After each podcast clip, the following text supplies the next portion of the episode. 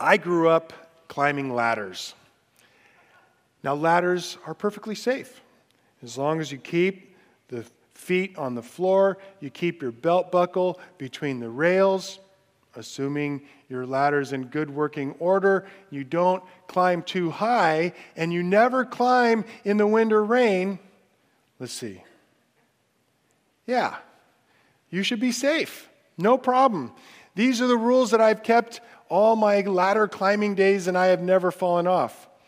Now, some of you have thrown swinging branches into the mix, and I've met you at Marian ER with funny words coming out of your mouth, but that's besides the point. Don't climb ladders where, where branches are swinging.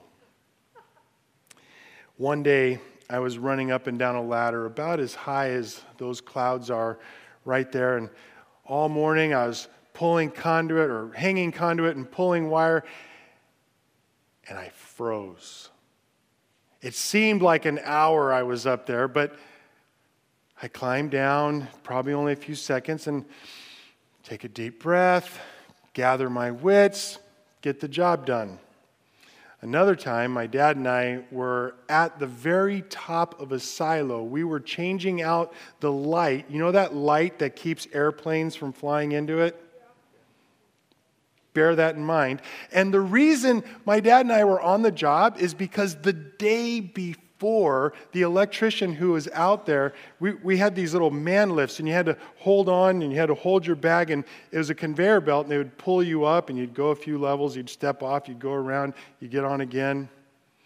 The electrician had his bag catch on one of the levels, and he fell several floors. So now, here I am. We get to the top of this silo, and we have to climb out this little escape hatch and look about 20 floors to the concrete below, and then climb some more to get to where we changed this light. Deep breath, gather your wits, get the job done. Courage is not the absence of fear. Courage is doing what you must in spite of your fear. Courage is fearing the right thing. That's why I've titled today's lessons, The Fearful and the Happy. No, I have not forgotten those terrors or other terrors that I haven't told you about nor do I believe those kinds of fears will make you happy. But I want to put these images in your mind because as you feel them, you will understand God's word better, and therefore you will have a happiness you would not otherwise have been able to experience. Today, the big idea is happy are those who fear rightly. Now, Last week, you all remember Pastor Benji's big idea was don't worry, be happy. Does anybody remember that? Come on. Okay, thank you. Thank you. I, I, need a little bit of affirmation. And what I'm saying today does not contradict this. Actually, we'll find out that these two ideas complement each other precisely because after today's passage, we will have more grounds not to worry because we fear the right person. Let's see how this works in God's Word. Psalm 128.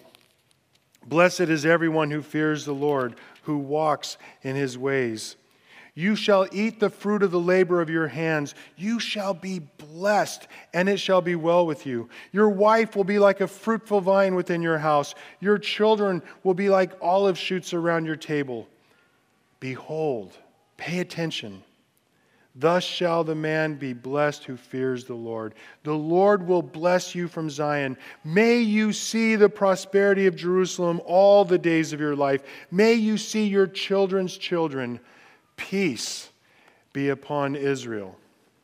Now, let's get the obvious out of the way here right off the bat. This particular psalm is about two things the psalm is about blessings, God's favor, and it is about fear. God's favor and paying attention to the right things. God's favor or God's blessing, what we will a little bit later call fruitful wholeness, is reserved for those who seek their blessing from Him.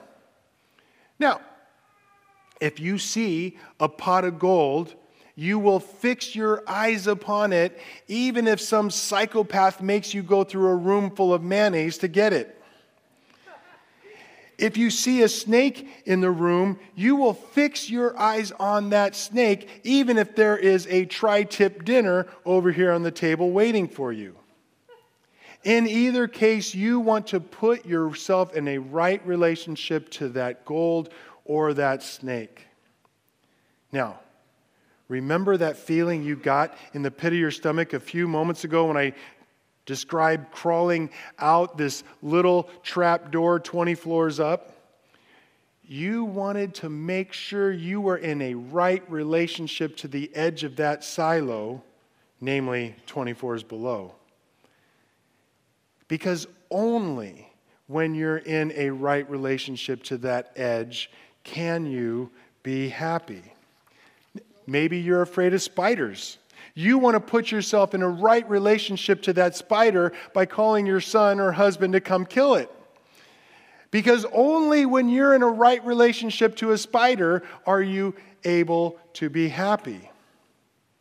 Maybe some of you are afraid of public speaking and you want to put yourself in a right relationship to this pulpit, namely by having someone else behind it. Because only in a right relationship to public speaking will you be able to be happy. Now, fearing the Lord is like this. You should be fearful of falling into a wrong relationship with the Lord. You will want to put yourself right with Him, even if it means you are in a wrong relationship to everything else. You will want to follow Jesus, even though it is the politically incorrect thing to do. Courage is fearing the right person. In fact, one way of describing worship is that you put yourself into a right relationship to get what you worship's blessings. The best one word synonym of worship is submit. To fix your attitudes and your actions on Him to whom everyone one day will bow the knee. And when you put yourself into a right relationship with the Lord, you put yourself as far away as you can from porn.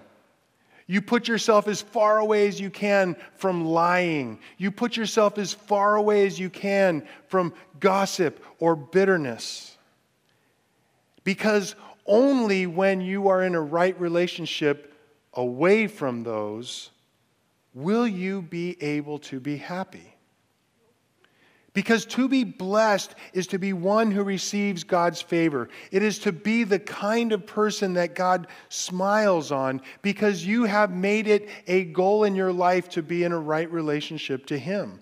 Only those who are truly holy, only those who are truly holy, only those whose courage fears the right person can truly be happy. And happy are those who fear rightly.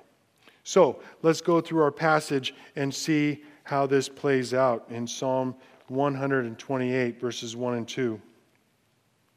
Blessed is everyone who fears the Lord, who walks in his ways. You shall eat the fruit of the labor of your hands. You shall be blessed, and it shall be well with you. Now, I want you to notice something about verse 1 you see in verse 1 the common tool of Hebrew poetry, which is called parallelism. And the idea that what happens is the author parallels two ideas to focus you on understanding the relationship. So the verse starts off, Blessed is everyone. And then he lists two things everyone who fears the Lord, that is to be our attitude, and everyone who walks in his ways. Those are our actions that come out of our attitude. And in this case, what we find is that the one who is blessed is the one who lives like this, whose attitudes and actions match what the Lord calls us to.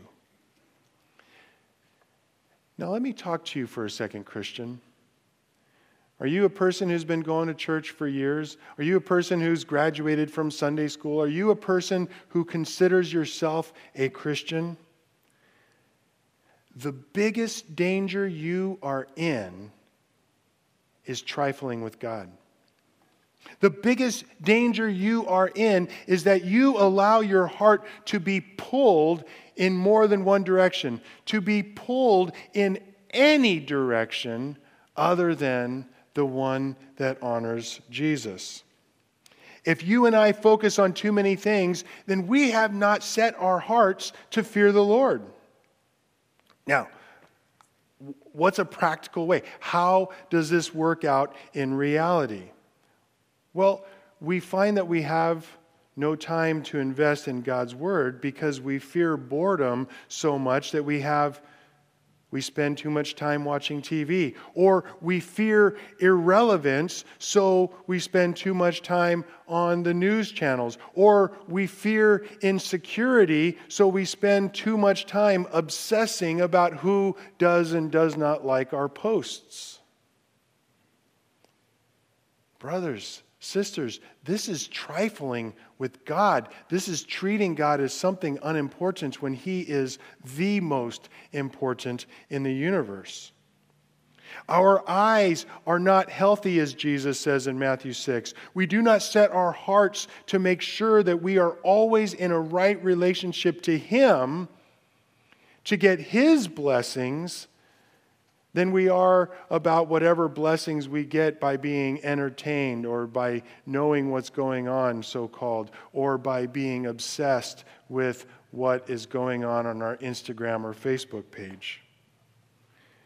Instead, we spend so much time worshiping the idols, the three idols that are most commonly worshiped in our world, which is money, sex, and power. Jesus is the answer to obsessing over money, sex, and power because only in Jesus will we find the grace that we need not to be afraid. Because when we are focused on Jesus, we will not face God's wrath. So we will be free to explore what it means to be the man or woman of God that He has created us to be, and not strapped down and chained and pulled in different directions by whatever flavor of money, sex, and power we choose to worship. Because we look to Jesus, we are free to be unafraid of the world, and therefore we can work as Jesus calls us to do. In fact, that's what verse 2 talks about. Verse 2 acknowledges that God wants his people to work. And given what we read in verse 1, we find that this work will include walking with the Lord. Anybody here ever found it difficult to read your Bible? Anybody here ever found it difficult to spend time in prayer? Okay, the rest of you, you're all lying. Or else you haven't tried it. But one of the blessings of fearing the Lord and walking in his ways is that you'll be able to work. You'll desire to work, and you will experience the fruitfulness that comes from being able to enjoy your work as he is working in you and through you. We know, based upon this verse and based upon life as it really is in this world, that fearing work Hard work will not make you happy. Happy instead are those who fear rightly.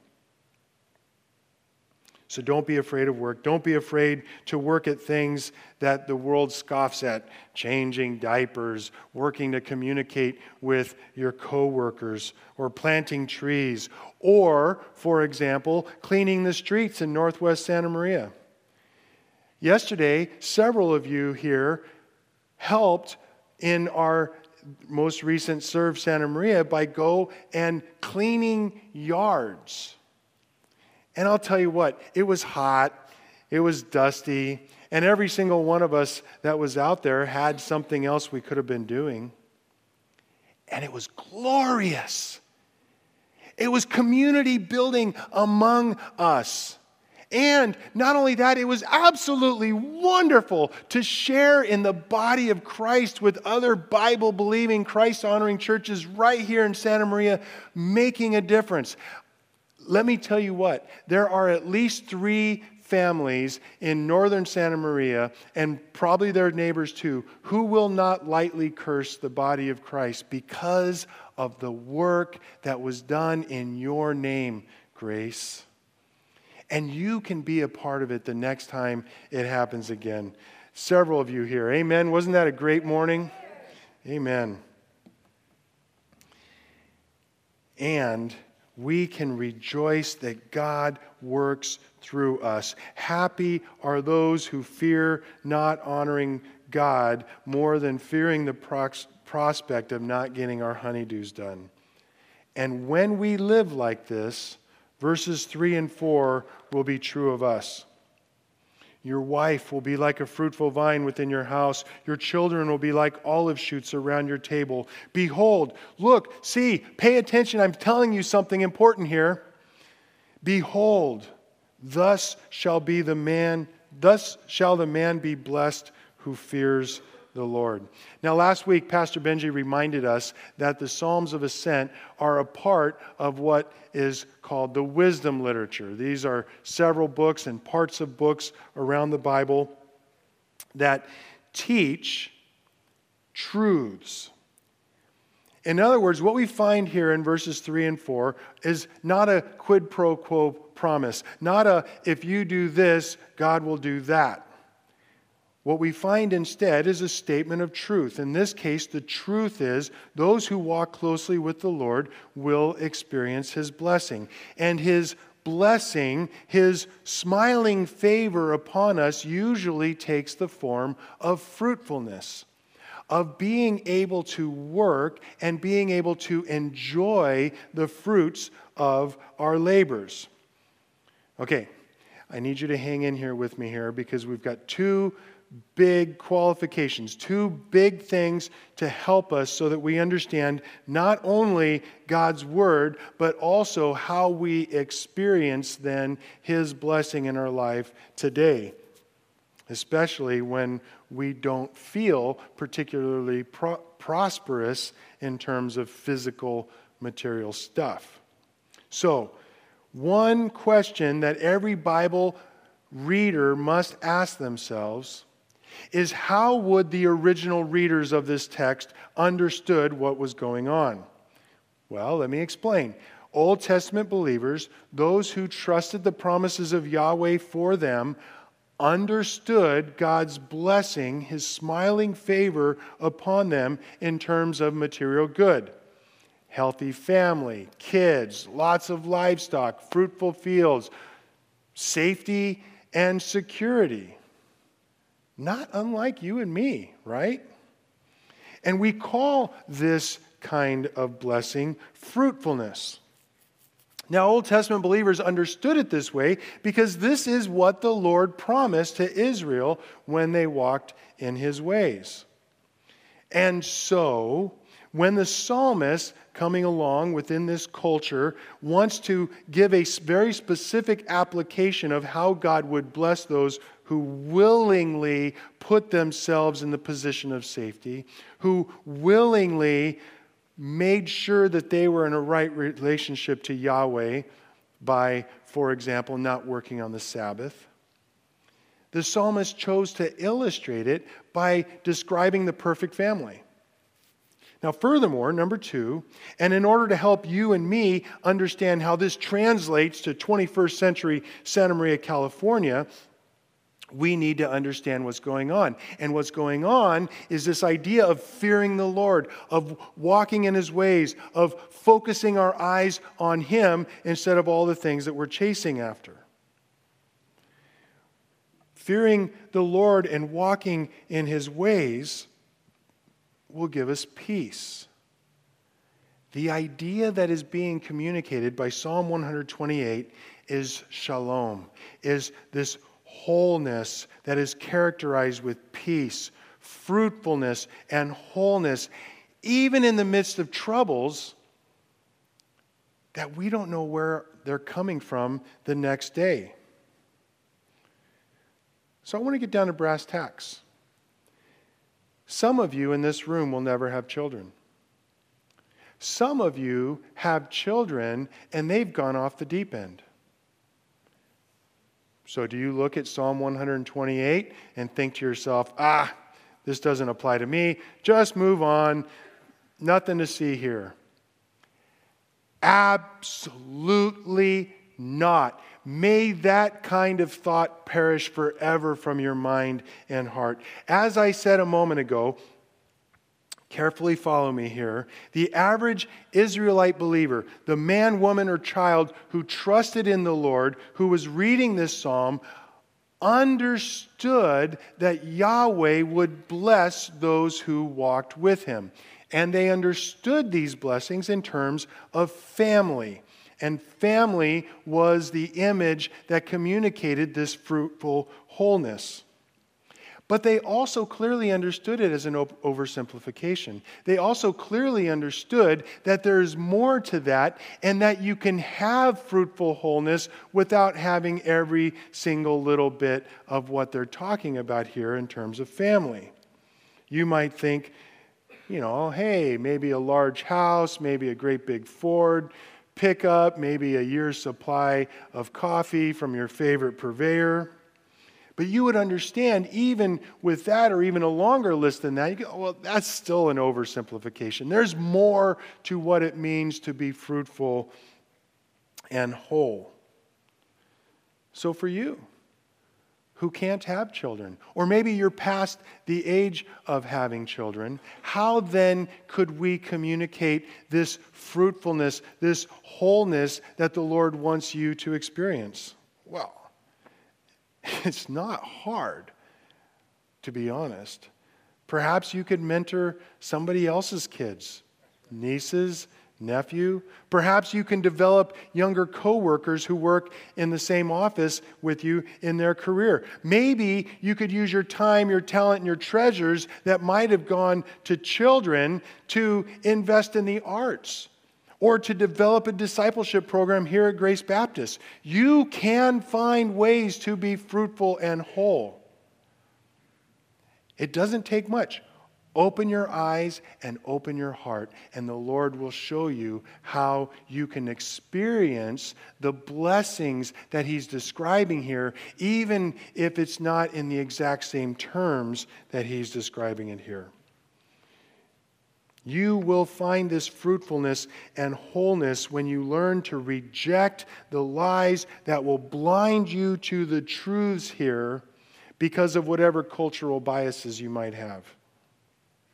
For example, a feminist or a progressive non believer might look at this passage and think patriarchy, oppression, and they haven't given a single thought to examining what kind of man would it be that would have this kind of family. What kind of blessings and wholeness and fruitfulness might the people living in this kind of family experience? Political correctness of any stripe will cause you to miss God's blessing because PC is simply a means of controlling you in the debate about which something the police, political correctness police don't want to hear. La, la, la, la, la, la, la. George Carlin said, political correctness is tyranny with manners. Oops, did I just say that? Now, listen, I am not against using manners. I am for giving a reason for the hope that you have with gentleness and respect. But it is not politically correct to say that the biblical view of family is the one that will bring fullness and fruitfulness and wholeness to our families and to our nation and to our world. And don't allow what somebody thinks on the other end of Facebook dissuade you from standing up for what is right. The Bible uses images of family to communicate this fruitful wholeness, even if, by the mercy of God, you must pray for grace to know how it should apply to you. Pray and ask. He will if you really want to know. My friends, fearing political correctness will not make you happy. Happy instead are those who fear rightly. So let's begin to live in the fear of the Lord. Let us begin to be careful to put ourselves on a path of His blessing. Let us be careful to walk according to His ways, no matter what anybody else thinks. This psalm started in verses 1 and 2 with a very specific statement. You will experience God's blessing, what we're calling fruitful wholeness, if you align yourself with the Lord. By the way, you can't have it in another way. If that blessing is going to come through a hose, you have to be where that hose is to get it. And you are that hose for someone who otherwise would have never been here to hear it. Verses 3 and 4 then apply this principle within the worldview of the time. It's going to take some unpacking for us in 21st century America to express what it means to be this fruitful and enjoying the fruits of our labor and wholeness, eh, living within the peace that we need. But then verses 5 and 6 of our psalm offer a prayer.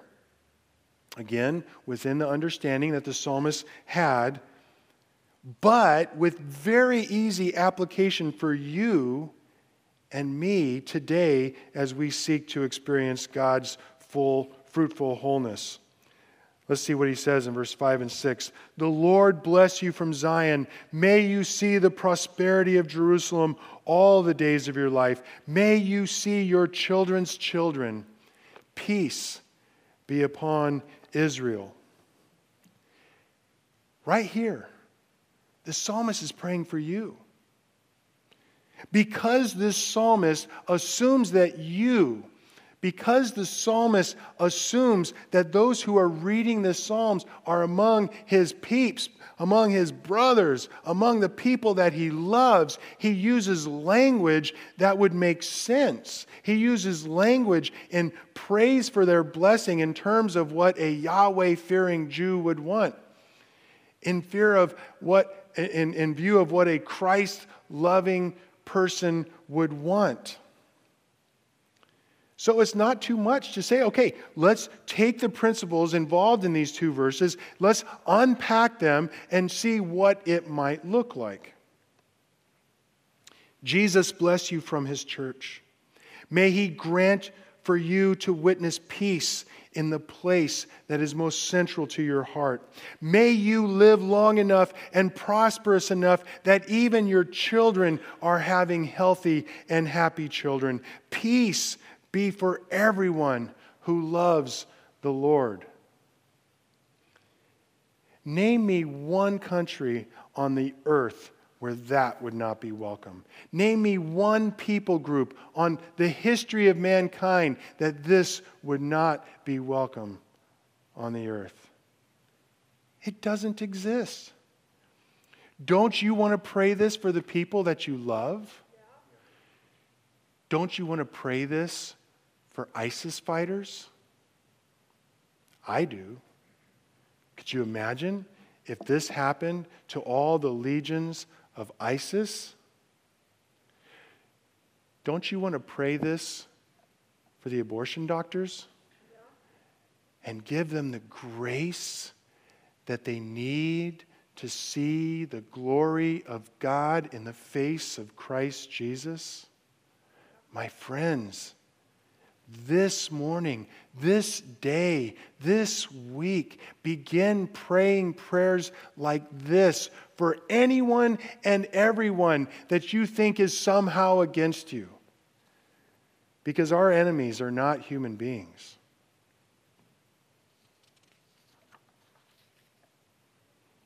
The trouble is, The problem is that you and I and every other mother's child are sinful. And our desires are upside down and they're contradictory. And James says our passions are at war within us. And if there's a war in my own heart, how is there not war everywhere? Because I want what you have and you want what she has, and ah! Therefore, there is no peace.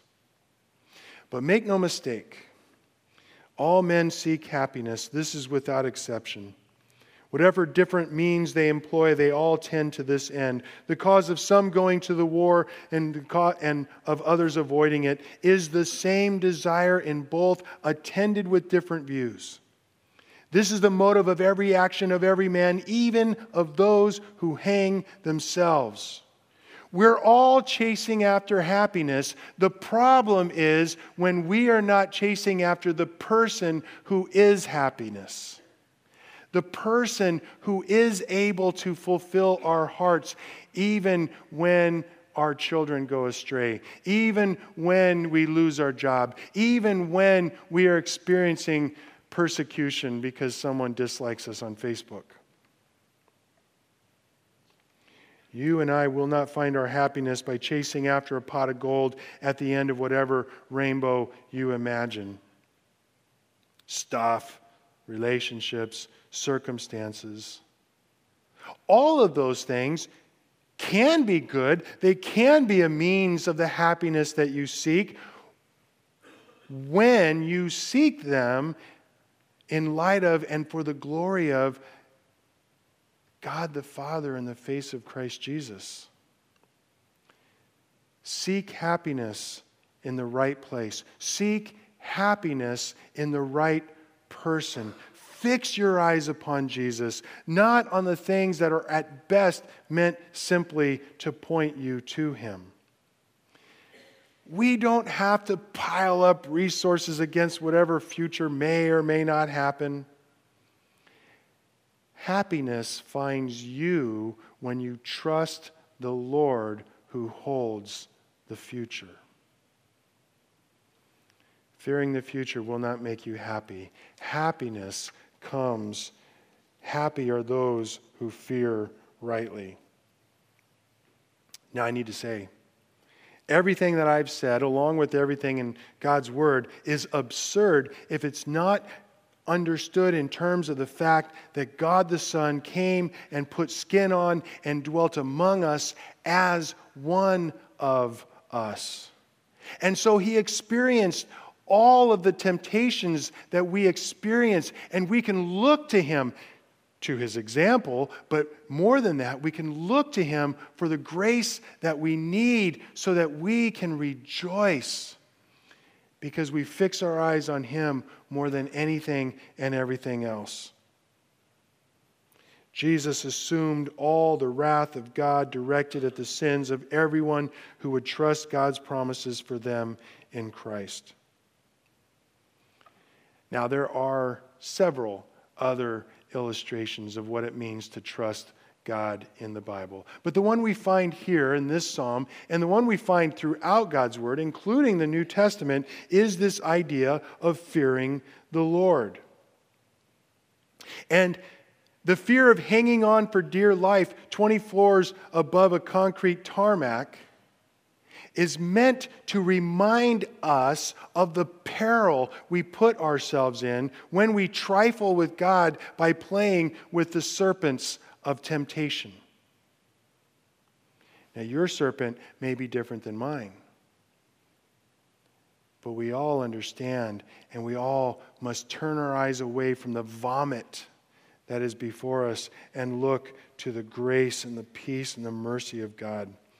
When we allow our hearts and our eyes to wander from the beauty of Christ, we must always ask ourselves Am I enjoying this for Christ's sake, or am I trying to fulfill something that is meant only to be fulfilled only to be filled by Christ Himself.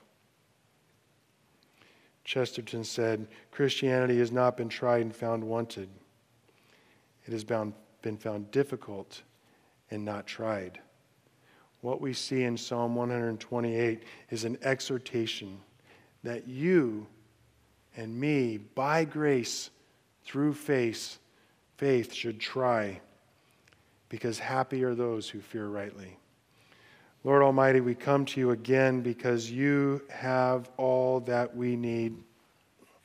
And all that we need is found in you. Give us to know your beauty is greater than all the toys that we could spend our time chasing. And help us, Lord Jesus, to know that you are for us. And therefore, there is nothing that we need fear. There is nothing, Lord, that, that we should take our eyes off of you for and look at. Because when we are looking at you, even if we fail to have these other things that we want to need, we know that we will have the fruitful wholeness you have for us. Bless us, Jesus, so that we can be a blessing. We love you, Jesus. Amen.